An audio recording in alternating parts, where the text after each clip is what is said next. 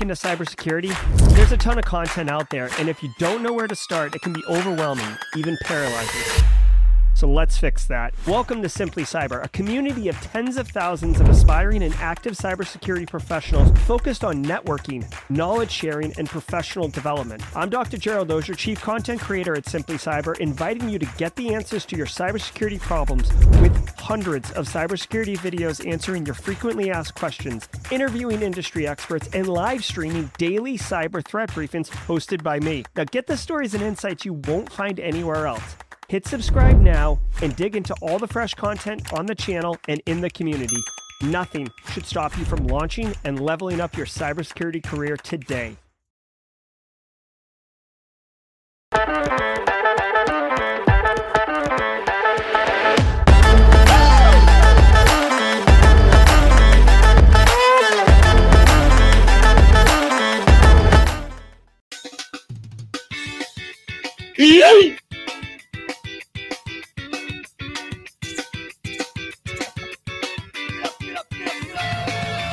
All right, everybody, welcome to the show. Good morning. It is Thursday, October 12th, 2023. Welcome to episode number 471. wow. Of Simply Cyber's daily cyber threat briefing. I am your host, Dr. Gerald Auger, and over the next 45 minutes, me, you, Francis Stockill, Matthew Netchi, Cherise Lamb, Dale Frey, Carrie, not only IT, Alana Boyajian, Stephanie Strauss, everybody over in LinkedIn, all the good folks here on YouTube, squad members, cybersecurity community members, first timers, and long timers. We're all going to be shredding the top cybersecurity news stories of the day. And I'll be giving my expert opinion and analysis on each of those stories on what it means to you as a practitioner. So, what can you do with it today? How can you, you know, fold this into your information security program? Or if you're looking to break into the industry, believe me, not only is it unbelievable networking and good exposure to terms and concepts. But you will be asked in any cybersecurity job interview, how do you stay current in the industry? The Simply Cyber Daily Cyber Threat Brief podcast, in my humble opinion, is a banger of an answer. Now, before we get into the news, before we show you Thursday's meme of the week, which is also a banger, let me give a second and shout out throw some love at the stream sponsors, starting with my good friend Eric Taylor and the whole team over at Barricade Cyber Solutions. Barricade Cyber Solutions is dedicated to helping businesses from cyber attacks and recover from the damage done. Cyber attacks can cause massive issues for business owners and send dedicated, hardworking uh, business owners into turmoil, giving them tummy troubles. But Barricade Cyber Solutions knows how to mitigate the damage done by cyber incidents. Believe that. Check them out at barricadecyber.com. Links in the description below. Also, want to throw some love, switch it up today to my good friends Antisyphon Training. Now, if you don't know about Antisyphon Training, they are the training arm of Black Hills Information Security, which, if you don't know about Black Hills Information Security, gather around because you absolutely should. Black Hills InfoSec, Antisyphon Training they're disrupting the traditional cybersecurity training industry by providing high quality, cutting edge education to everyone. And this is the kicker, regardless of financial position. That's right. They give students the opportunity to learn practical hands on skills with uh, industry practitioner instructors who are awesome. Go to the link in the description below, just even as a bookmark. Go to training, pay what you can, training. That's right, pay what you can. So if zero dollars is what you can pay, Get in here, student. You can absolutely take this. Check the calendar events. They're always adding new content year round. Uh, pay what you can training. Don't sleep on this API hacking one. They kind of sneak it in here. API testing, I like it. Also, shout out and love to Panoptcy, but more about them at the mid roll. Guys, if you didn't know, and I know Alana knows this, and Zach Cho may not know this because Zach's relatively new. He's a recent uh, first timer. Listen, if you didn't know it, each episode of the Daily Cyber Threat Brief is worth half a CPE. So that stacks up two and a half a week, 10 a month. Be sure to say what's up in chat, take a screen cap, file it away in a little directory on your computer, and get those CPEs. Now, if you don't know what to say, let's get some easy wins here. Hashtag team live if you are live in chat to uh, oh 130 of us. Wow, we're starting slow on a on a rainy day in the low country. But anyways, everybody can be who's live gets a team live. If you uh, are watching on replay, I love my team replay people. You guys are your own community all unto yourself. Um, hashtag team replay in the comment section. Thanks, Chris Weaver, as always, for the minute markers that I pin to each news briefing later on in the day. And then finally, my favorite uh, currently, because I rotate a little bit, hashtag, hey, Casey, thanks for the Blue Squad logo. Love it, love it, love it. Hey, if you are, uh, if it's your first time today, right? Zach Choate recently, War Goons recently. Guys, if it is your first episode today, you're like, what is this guy doing? This is crazy. Look at all this chat. Let us know it's your first time. Hashtag first timer in chat. Uh, and, you know, we got a sound effect for you and all the good stuff. So don't sleep on that. All right. As I mentioned earlier, it is Thursday's meme of the week. So look for that at the mid roll. And um, Marilyn, new here, we'll give Marilyn a hashtag first timer. Yes, welcome to the party, pal, Marilyn. Guys, I do not prepare or research any of these stories. Uh, the closest I see to them is clicking on uh, links to open tabs up, and that's it. So you're getting my honest reaction, my honest opinion. We're coming in hot. I got Thursday uh, teaching today, so and I have a guest lecturer. Very excited. The Department of Homeland Security's Chief Information Security Officer is guest lecturing my class today, so I want to get there early for him and be ready to rock and roll. So do me a favor, sit back, relax, and let's let the cool sounds of the hot news wash over us in an awesome wave. See you at the mid roll. the CISO series, it's cybersecurity headlines. Hey, thanks, L. Dowling. Cybersecurity headlines for Thursday, October 12th, 2023. I'm Rich Stroffolino. 404 pages hijacked. Researchers at Akamai spotted this new campaign by the threat actors behind the MageCart payment skimmer. This hides JavaScript code in a comment on a site's 404 page. The threat actors combine this with a modification to other site pages to call on a non existent folder, thereby sending users to the 404 page more often. While in some ways this attack remains consistent with MageCart attackers finding new ways to obfuscate code, researchers noted a call to a non existent folder makes this a much more noisy attack approach than the group typically employs. All right, hold on one second. Um, I'm a little confused over this. Um,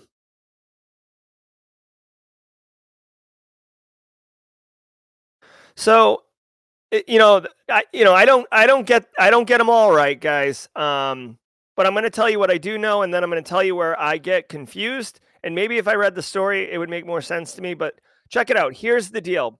Couple couple things going on here that you need to know about. First of all, MageCart is a credit card skimming um, malware slash threat actor group. They have been around like I feel like forever, right? So like any time, like just like when you hear there's like a cryptocurrency major robbery, you think Lazarus Group. Whenever you hear crypto um, credit card skimming, you should think MageCart. Like they have been around forever. There were a couple other organizations that were doing credit card skimming type stuff, but they've pivoted to ransomware. But MageCart, uh, tried and true, sticking with their credit card skimming stuff. Now, you could see here um, they're stealing credit card information from major websites. Now, here's what their new technique is a 404 page, if you're not familiar, is if you try to access a resource that isn't on a website, right? So if you go to um, youtube.com, right? Watch, I'm going to go to youtube.com, no big deal. Okay. Now, if I go to youtube.com slash Jerry Daily News is wicked cool Nymeen, Nymeen, exclamation point, right? I should get a 404, right? So this is a 404. I just tried to request something from the website that doesn't work. Now, um, if you haven't configured it with a special uh, return page, you get some kind of janky default web server one. You can see here, Google and YouTube has actually made a custom one where you can actually search. It looks like you're looking for something here. Try again. This is a convenience to the um, the visitor to the website. Now, now that we understand what 404s are, typically it'll say, like, oh, you know, like what you're looking for isn't here. Because these are kind of like dead end pages that a lot of um, web, you know, you set it up and you never really think about it again. Um, MageCart has discovered that you can basically put uh, JavaScript inside the comments of that web page. Now, a couple things here. One, you need to edit the web page, right? So they have to have access to the web server or the you know the web pages themselves. This is not a comment they're putting in like a text form field, uh, like leaving a Verbo review or something. This they're editing the code of the website. Okay, so there's that. So now they already have access to edit the the page. It's hiding in the comments, which confuses me because commented code doesn't execute. So I'm I'm a little confused on that. And thirdly, um, they're using it to steal credit cards, but again, I don't understand. Like if I'm on a website and I click through to a you know MageCart controlled 404 web page, I don't understand where I'm putting the credit card information in at that point or how it's stealing it, unless it's like scrubbing it from the uh, the browser's saved information. But I didn't get the indication that that was what was going on. Typically, you can see right here, MageCart's attack are a category of post exploitation technique, which means post exploitation means they already own the box which is what I just said, right? They have to have edit access to the HTML files. Um, so they can hijack forms, malicious redirects. Okay, this is all tracking. And you could see here, this example, I know this, this is like really fuzzy and stupid looking, but basically, this is a website on the left here where you, you know you're doing the transaction, right? You're putting your credit card in to purchase yoga mat or something, right? Well, what MageCart's done here is they've actually overlaid the exact same form on top of the legit one. So you're filling out a credit card form that's actually uh, MageCart's, not the one underneath it that you can't see because it's perfectly overlaid that goes to the legitimate vendor. Okay. So that that's a little bit of like how Mage MageCart works about how uh, credit card skimming could work. Again, I don't understand the 404 part. Um, I don't like I, I guess what I don't understand is like um it triggers the 404 error and calls the malicious page. But when you get the malicious page, like when are you putting the credit card information? I guess that's the only thing I'm kind of confused on. Um, just know MageCart, know about credit card skimming is still a thing in 2023, and um, you know, you, obviously you want to keep your uh, web servers clean and stuff. Good on Akamai, by the way. Akamai security researchers finding this. I appreciate that. Akamai is definitely a big player in kind of protecting the internet as a whole. excuse me as a whole. I mean, they are a for-profit company, but you know what I mean. Atlassian Confluence attacked by state-backed actors. Researchers at Microsoft's Threat Intelligence Unit disclosed that the Chinese state backed group Storm 0062 began exploiting a zero day in Atlassian Confluence data center and server since at least September 14th. Atlassian itself disclosed the attack on October 4th, but at the time did not disclose the group behind the campaign. With the zero day, the attackers could create arbitrary admin accounts on endpoints. Researchers at GreyNoise said initial data on the attack show exploitation very limited at this point. However, Rapid7 released a proof of concept exploit with full documentation this week, and that could change the situation. Oh my god. all right, all right, okay. oh, these. All right, so there's a couple things going on here. One, if you're running Atlassian Confluence, um, you want to be mindful of this. Now, this bug is a privilege escalation bug, which means that the threat actors already have to own the box or have access to it uh, in some way. It's not a um, you know remote code execution or unauthenticated. Like it's privesc, which means they get access to some general user account and then they upgrade it to a root or system or admin level account. At that point, obviously, you can create other admin accounts, which is what they used as an example in the story for an impact statement.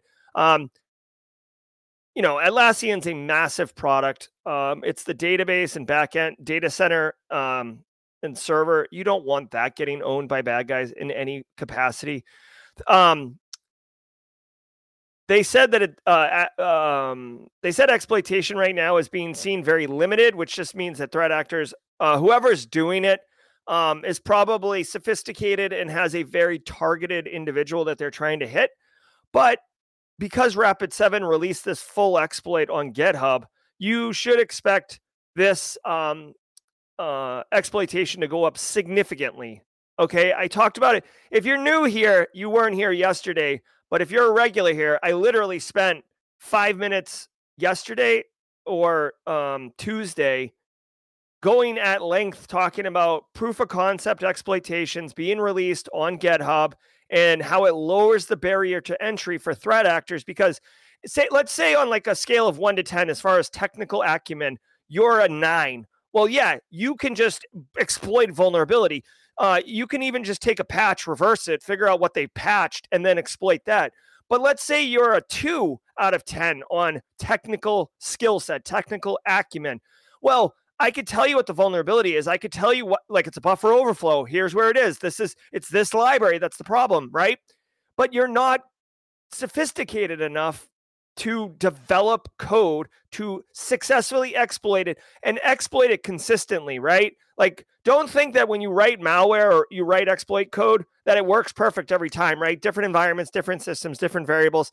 It's it's when you write like really robust, rigorous, well-running exploit code. That's when you're nation state level, right? NSA, you know, eight uh, operators they write robust code. That's why when that's why when the uh, Vault 7 leaks dropped and Eternal Blue came out, it like like it was very scary and obviously double pulsar Eternal Blue WannaCry uh, loaded it and it went across the entire world blowing up stuff because it was so well written. Okay? With code like this, a 2 out of 10 can now become like a 6 out of 10 or or the, the barrier to entry goes down from like you got to be at least a 5 out of 10 in order to exploit this vuln to a 2 out of 10 like the only way you go from a 2 out of 10 to a 1 out of 10 is when there's a metasploit module in it right? And then you just like metasploit run exploit and like you're off and running right? So hopefully i'm doing this justice as far as explaining why proof of concept i mean this isn't even a proof of concept. This is a full exploit uh, by the way right? There's proof of concept which demonstrates that you can trigger the vulnerability. Then there's full exploit code which is like exploit and cleanly you know it like cleanly exits or it gives you the opportunity. You're sitting on a shell uh, on the owned box right? This one was a privesc so obviously you run this code and now you're just sitting there with system admin privileges. So that's what's up 92% of the time, my reverse shells work 100% of the time. Thank you, BSEC. All right. So, anyways, that's what's up. TLDR, if you're running Atlassian Confluence, you absolutely should be mindful of this. Final thing I'll say they mentioned the threat actor is Storm 0062. Um, any kind of weather system nomenclature is Microsoft's threat actor group, like Storm, Blizzard, Sleet, Typhoon, Adobe's icon of transparency. the company introduced a new symbol designed to be attached with content as part of its metadata to indicate if AI tools created it. Adobe created this as part of the Coalition for Content Provenance hey, and Authenticity, or C2PA. this will roll out to Adobe's Creative Cloud suite of apps and eventually make its way to Microsoft's Bing image generator. When viewed online, users can mouse over the mark to view details on ownership, the AI tools used in its creation, and further details. While the C2PA includes industry heavyweights like ARM, Intel, and Microsoft, we did just cover a study last week that demonstrated how easily these AI watermarks can be washed away. Yeah. Uh, really quickly, what's up, Anissa Redman? It's good to see Anissa Redman in chat today. Hey, like, so this is a good, uh, this is a nice move. Adobe adding some type of, uh, you know, uh, like it's an asterisk or disclaimer watermark that something's AI generated. Again, um, really. Shall we play a game? Couple things to to line up here. One, there needs to be uh, oversight, whether it's you know industry led or regulatory led. I don't care. I don't have a lot of faith, honestly, in U.S. federal leadership to like stop bickering amongst themselves and and have the the chops to be able to help legislate and regulate AI right now. So I'm happy very happy to see industry taking steps towards it. Um, we've already seen the likes of Google and Microsoft and uh, others, Meta, um, leading kind of industry initiatives around coming up with you know AI best practices. Europe's already moving forward with a lot of different things. So way to go, Adobe. I hope other um, you know businesses that are using AI, which is like most of them, uh, take this as a indicator of a good idea and it doesn't have it, you know it could be a watermark in the um like like using steganography right? Like you can you can bake in um hidden data into pictures or you know images and stuff like that glyphs. Um, you can bake it in and not have it visible to the human eye but have it very visible like a beaconing light to a computer. And by using these kind of watermarks and stamps, we are going to be able to at least say that that was AI generated. Now, as they, com- you know, communicated in the story, it can be washed away. But dude, don't let perfection get in the way of progress. And I wholly believe that philosophy, right? Like, look at my look at Simply Cyber's daily cyber threat briefing podcast. Soundboard goes out. I do manual sounds. I don't just like crush the show and say, "We'll be back tomorrow." Right?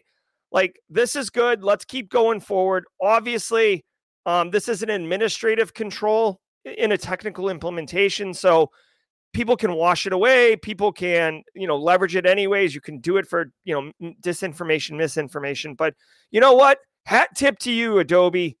Hat tip to you. I like it. Plus, I use all the Adobe uh, suite products like Photoshop and Premiere and After Effects for Simply Cyber YouTube content.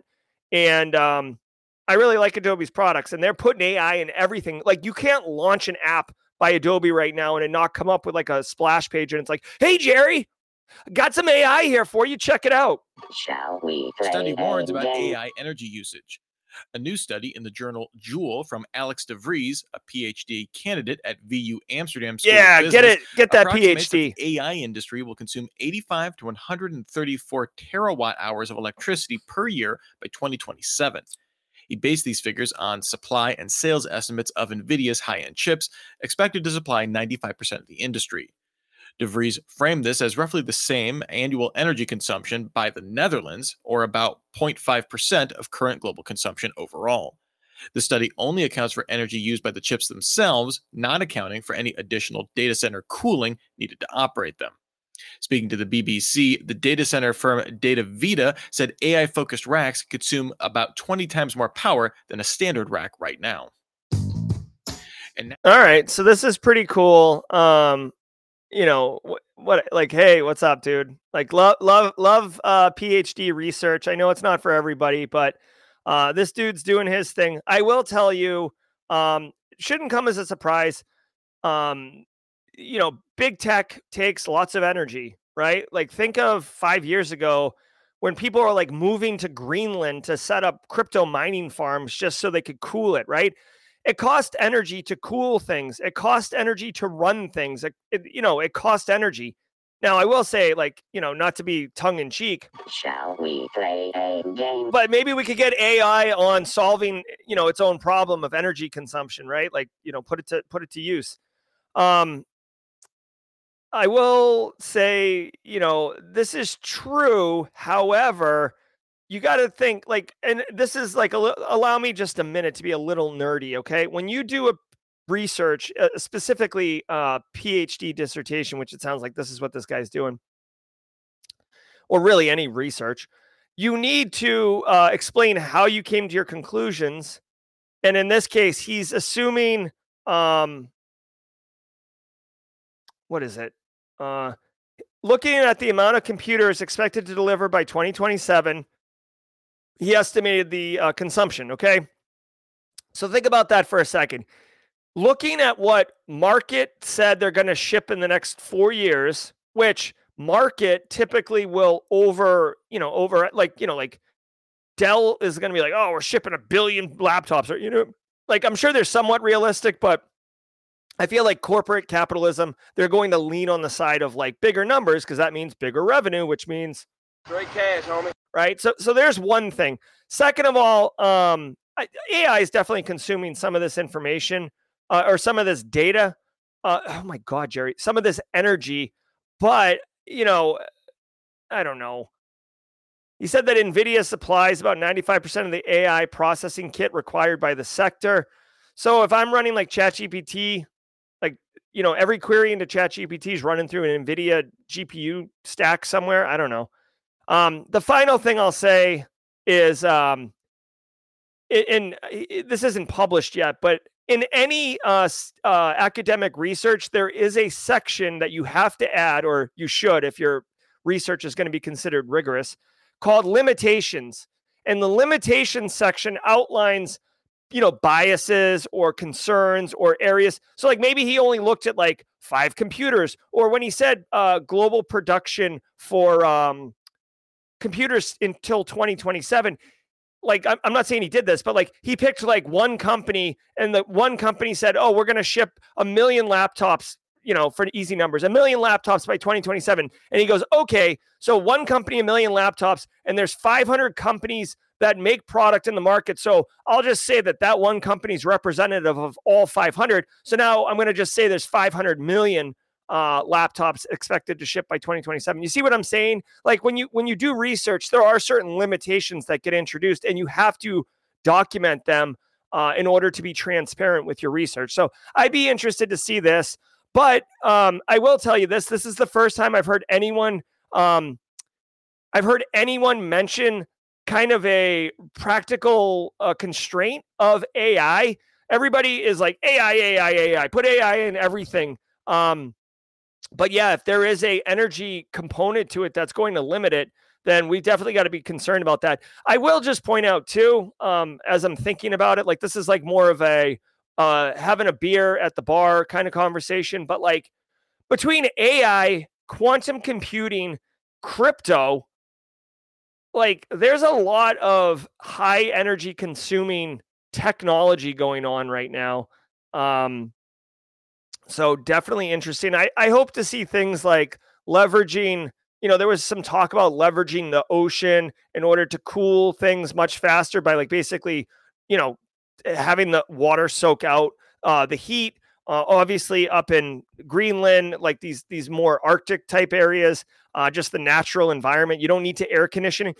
Basically, if you've ever been to Texas, right, and I know many of you are from Texas, if you've ever been to Texas and you've gone to a data center you have to put on a freaking uh, like North Face jacket with like the fur around it because even though it's like 150 degrees outside and you cook an egg on the sidewalk, the data center is freezing cold because they have to keep it that way. And air conditioning data centers, right, is not free. It it costs money and it takes a lot of energy. So, I mean, some I I wouldn't even be surprised. Now, this is a hot take speculation. Then I'll move on. Hot take speculation hold on, I don't want AI. I wouldn't be surprised, honestly. And and Chad, if you know one way or the other, let me know. I wouldn't be surprised if um like where Amazon's like AW AW East, AW West, where Google East, Google West, Google Fed Cloud, like where those massive data centers are, Terremark in um, Virginia, I bet you, I bet you they have their own power plant there. I bet you they have their own power plant running the power for those data centers. A, from a business continuity perspective, because then they don't have to rely on the energy uh, from a third party provider. But more importantly, because of the freaking amount of energy that they're consuming, it's probably cheaper, literally cheaper to build and man a power plant than it is to purchase raw power off the grid. Just my thoughts. Maybe do some research on that later. Now, a word from our sponsor, Hyperproof. It's more critical than ever to focus on strategically addressing risk, but how can you do it when working with limited resources? That's where Hyperproof comes in. Hyperproof is a risk and compliance operations platform that helps you automate evidence collection, task management, and collaboration within your organization so you can focus on what matters most, keeping your company secure by prioritizing strategy, not manual processes. Get a demo at hyperproof.io.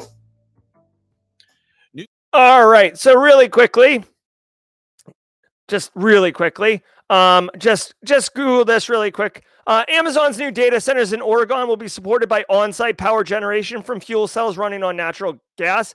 AWS describes this as a short-term strategy to customers in its U.S. West region until its renewable energy agreements ramp up. Okay. So they're actually doing both on prem power plants and consuming from the grid, probably because they have that much freaking need. But anyways, um, I'm just anytime I make a speculative hot take, I wanted to uh, say what's up. All right, guys, if you're new here, I don't know if we have any first timers, and that's okay, but we do this every day. All right. Hey, hey, hey. Don't you forget about me, guys. I want to say thank you all, all of you. Thanks, Peter Lee. Thanks, Anisa Redmond. Thanks, Dream Logic. Thanks, Funky Monk. Guys, Thank you so very much for being here today, and thank you for being here every day, whether you're on replay or team live. It's genuinely heartwarming to start my day with you and for all of you to be supportive and inclusive of each other. I see it like even when I'm not around, you guys hooking each other up, sharing wins. It's like so freaking awesome. And it, it was really always the goal of Simply Cyber. So if you want to play it, pay it forward and help somebody else today, do me a favor and hit the like button. Okay, hit the like button on YouTube. I know it sounds trite and whatever, and it's not like a cringy thing. It literally helps other people find the show. Hit the like button, help somebody find the show. I want to say thanks again to the stream sponsors, Barricade and Antisyphon, and also Panoptcy Security. Listen, Panoptcy Security, guys, get a security partner who understands your program and can help you be successful. Go to panoptcy.com, talk to their uh, leadership over there, and basically get a, an assessment business and a three-year roadmap on what to do in order to mature it. If you are in charge of information security at your business and you are reactive and don't know what the hell you're doing, it's okay. It's okay to ask for help. I'm not judging you. Okay, you might be really good at really be good at like system administration and you've been saddled with information security. That's okay. Get some help. Panoptcy Security can seriously help people get organized and become proactive and ultimately reduce cyber risk. Sleeping better at night is the goal here. All right, we got the Simply Cyber Community Challenge. Every single day, somebody new gets the baton. Micah Romain, Romain is in, uh, hopefully in chat. Micah, if you're there, I do not see. Oh yeah, yes I do. All right, hold on, hold on. All right, so here's the deal. Micah Romain has the baton. If you want to supercharge your LinkedIn feed and build a LinkedIn network that's meaningful and has cybersecurity supportive people, do the following for free. Go to LinkedIn, search for this hashtag, Simply Cyber Community Challenge. Connect with the people who are posting on that challenge. Connect with the people in the comments on that challenge. They're expecting the connection. Believe me. Then, and this is the magic part, comment on the post. When you comment on the post, the next person who goes and connects with the poster and the commenters will connect with you. You will mushroom cloud your LinkedIn network, but it won't be bots and trash. It'll be simply cyber community members, cybersecurity community members. Your feed will start having rich, robust, valuable information in it, and the people you'll be chatting with are cool. Jump on the Simply Cyber Community Challenge. All right. Now, listen, every single Thursday, my friend Dan Reardon, Simply Cyber community member, aka Haircut Fish, makes a custom meme. I do not censor it, I do not approve it, I just let it fly. Now, many of you know, if you listened to the show on Monday, that I went to a Buc-ee's over the weekend for the first time in my life, and I'm still recovering from it. Well, Dan took advantage of that, and here we are Meme of the week. This is me at Buc-ee's. Welcome to Buc-ee's!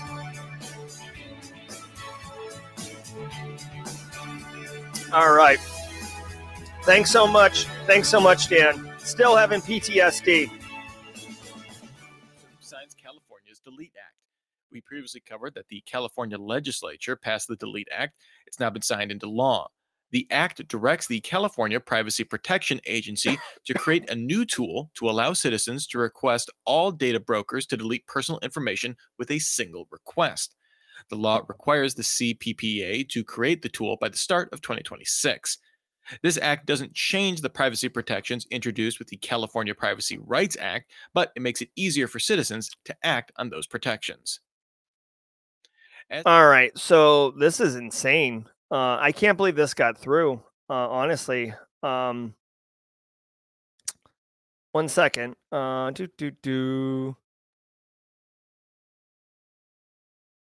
Does anybody use Delete Me? Delete Me is a company that helps people uh, clear off their personal data. They've been like they ping me a lot to do work with them, and I just haven't had time to evaluate them and see if they're legit or not. Um, all right, so here's the deal. Um, first of all, California in the United States is definitely the most forward leaning, privacy centric state of them all. They have like the, the most stringent privacy laws. You know, they're as close to GDPR as you can get, even though they're like light years before uh, behind GDPR. And now they've passed this law that makes one request all you need to have data brokers delete your information. Okay, guys, this is massive. Now, when I say I can't believe this got passed through, think about how much money data brokers have. When I say how much money, I'm talking Straight cash, homie. That like so much money. We live in the data age, right? Data is the new we live in the AI age actually, but like data is the new gold in the current age we're living in. And if you have more data, you have everything. And I can't believe that the data brokers couldn't spend enough money to fight this. Believe me, I don't know all the details of this story, but I bet you if you dig into it, I bet you if you dig into it, there's no doubt that lobbyists and data broker lobbyists fought this tooth and nail. Okay. I love it. Now, what sucks is I I, I want to know the devil's in the details, right? So is this like for California citizens only?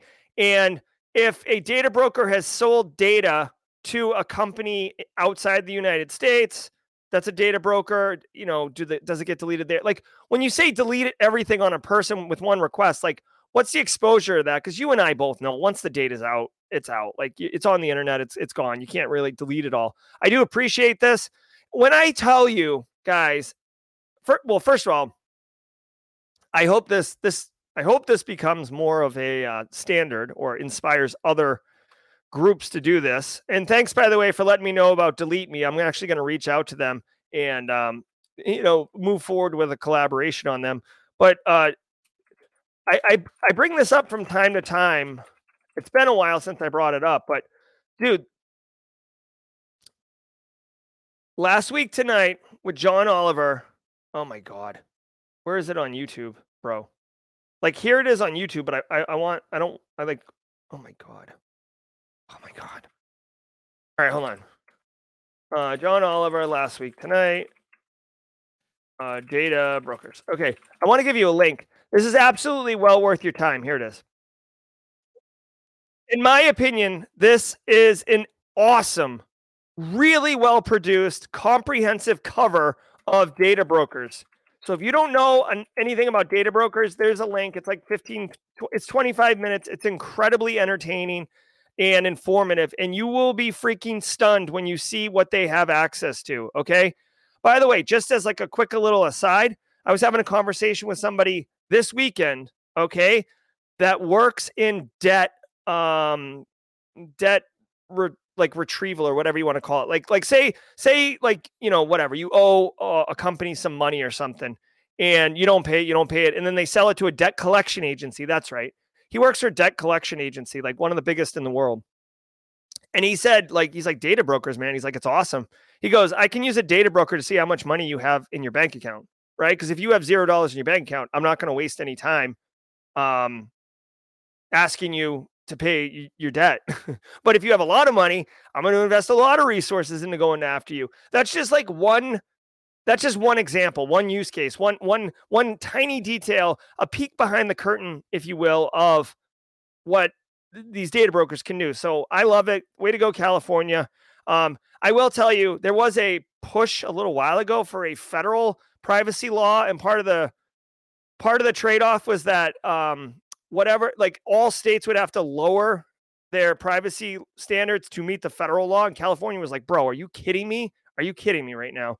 So, way to go, California. Way to go, Gavin Newsom. This is newsworthy. Uh, and if you live in California, I absolutely would freaking take full advantage of this uh, ASAP. Yeah, exactly, Alana. Alana knows what's up. SEC investigating 2018 Twitter security lapse. The U.S. Securities and Exchange Commission began a probe into how the social platform, now known as X, exposed personal information of users five years ago. Bloomberg sources say the agency will look at if executives at the time failed to disclose these privacy issues to shareholders or subsequently created controls to prevent it from happening again. At the time, a bug on the platform let anyone view user email addresses during a password reset attempt. Ex- All right, I was I, I was reading mod chat. Um, so Twitter security lapse. The SEC is investigating it. I don't know why the SEC is investigating it now. It's five years ago. Um, uh, do do do. Especially because of like how much change has happened at SEC um, at Twitter um, since they've you know jumped over. I, I don't know what this is. Is this like a news report? W I O N. I don't even know what this is. Um, after 10 months of pressing them in every direction. We... All right. I, I don't I don't know what this is. Um I don't have much to say on this. Okay, look, the SEC is investigating Twitter. Like it's another day ending in Y. Twitter's doing all sorts of crazy things. This has to do with a security lapse, something to do with being able to reset passwords. I don't know. Uh, if I had to guess, it's not going to turn into anything um, unless you're like Enron and you're like unbelievably grossly screwing over shareholders, um, the SEC uh, typically, you know, will investigate and report and stuff. But I I've never seen an SEC really come out and like straight up, you know, blacklist a company from being exchanged and stuff like that. Uh Okay, so it looks like Micah is trying to pass the baton to Ion Q. Hey, Ion Q, we got a nobody. You want the baton or what? You want the Simply Cyber baton? Holler at us. Let us know in chat. All right. I'm just going to move from this Twitter story. Change anti spam rules breaks mail delivery. Numerous users reported receiving server busy error messages from Exchange Online, impacting a subset of Microsoft 365 customers globally. This resulted in delays or the inability to receive outside mail. Microsoft confirmed the issue on October 11th, saying it began an investigation. The company later updated to say the issue appears linked to an erroneous triggering of anti spam rules where some IP addresses received false positive spam flags. As of this writing, Microsoft said it's still working on a remediation plan. It's unclear how many users this error impacted. All right, so here's the deal. Okay, here's the deal. Nothing is perfect. Okay, Exchange on prem, hot trash. Let me use the emote here. Uh, here we go. We do have a dumpster fire emote for this reason. Exchange on prem, hot trash. So move to Exchange Online. Okay. Well, Exchange Online has, you know, delivery issues because of anti-spam. Here's here's the deal. Microsoft is doing their best to um, help consumers, clients, businesses manage their stuff, right? So if Microsoft sees, you know, like some type of flare up of Emotet designed malware email campaigns or some type of like geek squad thing coming out of wherever, right? They'll write rules for you at scale that will prevent those emails from coming in. If you've like, here's the deal unless you're like a massive organization, and th- this really, I'm about to like, I feel like BSEC of all people is going to be the one that says preach on this, but a lot of you are probably going to empathize with this and it'll resonate. Here's the deal if you are in charge of infosec at your organization but it's a smaller organization right like less than say you know 5000 people chances are you're responsible for exchange online but like that's just like part of your job right? So you go in you kind of set it up once maybe you check it periodically but you don't it's like your day to day you're not in exchange online you have too many other things you're respond you've got like uh, edr alerts to look at or you're in meetings oh meetings right? Or you're looking at you know whatever's coming up the next quarter you're doing a project for like a server upgrade or firewall upgrade or you're moving into network segmentation or you're evaluating next gen firewalls sd-wan like what i don't care but whatever it is most people who are responsible for exchange aren't like that's not their full-time job. They're not an exchange admin. They are doing it as part of their job. So Microsoft, well aware of this, goes and develops like rules for you and puts them in place and it basically is like an extra set of hands. Thanks Microsoft. Like if it's obviously a gross malicious email, you don't want to have to be like, oh my God, like user reported it. Let's go in, let's look, let's create a spam rule. It's like five minutes of time, right? Which doesn't sound bad. But when you amplify it a thousand X, your entire day, all day is writing stupid spam rules because guess what? Threat actors, they love sending some phishing emails. That's their jam. And with AI, they're getting through a lot more. So, yeah, But here's the thing sometimes, sometimes you get false positives. Sometimes the rule's too um, rigid or too brittle or, you know, and it causes outages. And b- by the way, an outage basically means that, you know, either all, probably not all, but some emails are not getting through. With an with an anti-spam rule getting all flummoxed up, chances are the emails are still sitting on your account.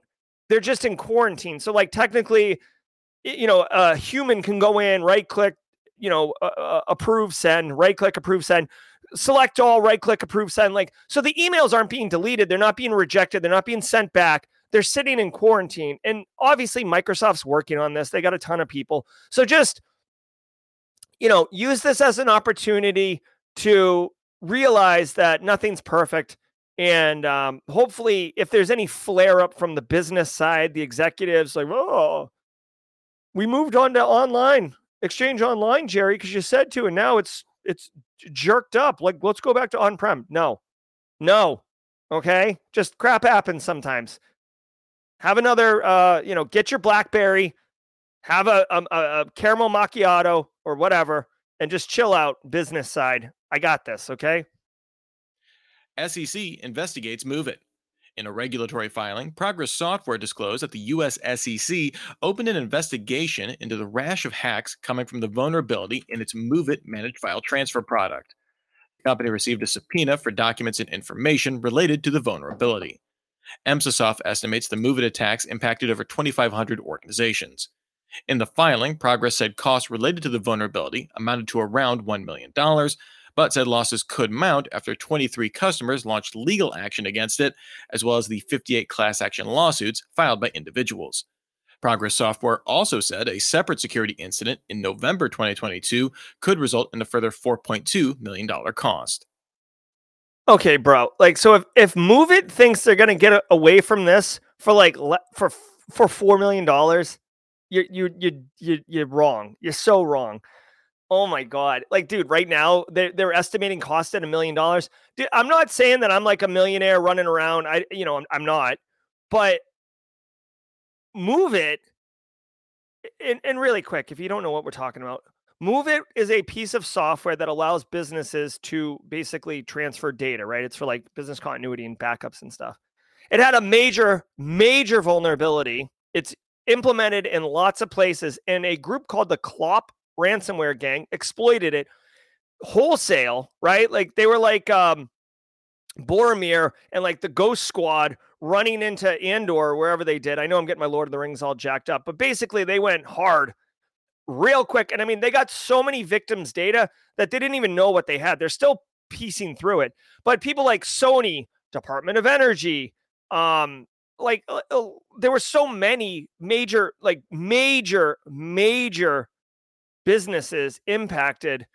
Um, and they're still coming out of the woodwork. So SEC investigating this, yes. In, in reality, um, there's two things going on here. One, all the class action lawsuits if I'm Sony and I have a class action lawsuit against me that results in like say $5 million worth of damages, if I'm Sony, I'm turning around and I'm suing Progress for those damages. I'm not absorbing that. Get out of here with that, man. Straight cash, homie. So it's not a good look. Now, I will tell you this too.